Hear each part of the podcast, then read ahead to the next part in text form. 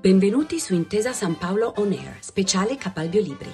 Il festival sul piacere di leggere è sostenuto da Intesa San Paolo per promuovere la passione per i libri e la lettura.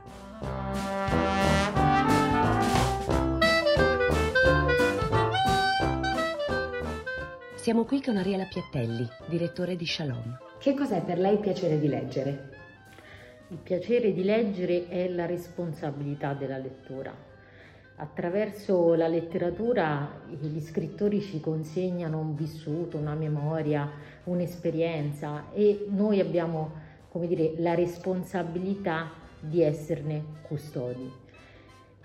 Per me sono importanti in questo senso i libri dei testimoni, dei testimoni della Shoah che attraverso questi libri ci hanno consegnato un messaggio, un monito e un discorso che soprattutto negli ultimi anni dobbiamo imparare a portare avanti.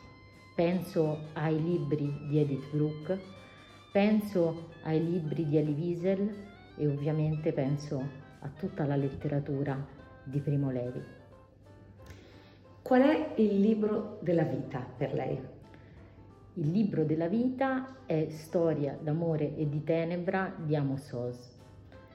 È un libro in cui uno dei padri della eh, letteratura eh, israeliana, ma anche ebraica contemporanea, racconta e immortala la storia di quattro generazioni. E si svolge a Gerusalemme, racconta assieme alla vita dell'autore, che è il protagonista di questa storia autobiografica viene fotografato un periodo molto lungo della storia di Israele prima, eh, da prima della nascita dello Stato ebraico e ci insegna moltissimo. È un libro che insegna come tante volte i sogni non corrispondono poi alla realtà ed è un libro che ci insegna come a volte bisogna crescere in fretta. Quindi una passione per la letteratura israeliana. Che cosa ci raccontano i, gli scrittori israeliani?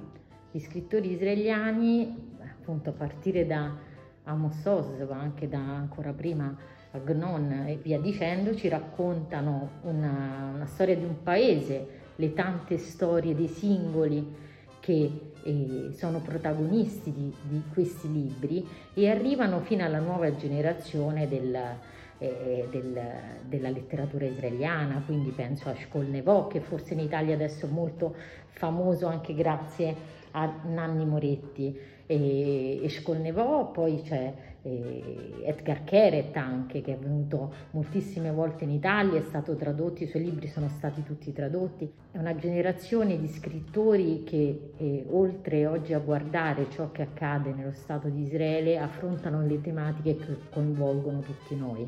Grazie.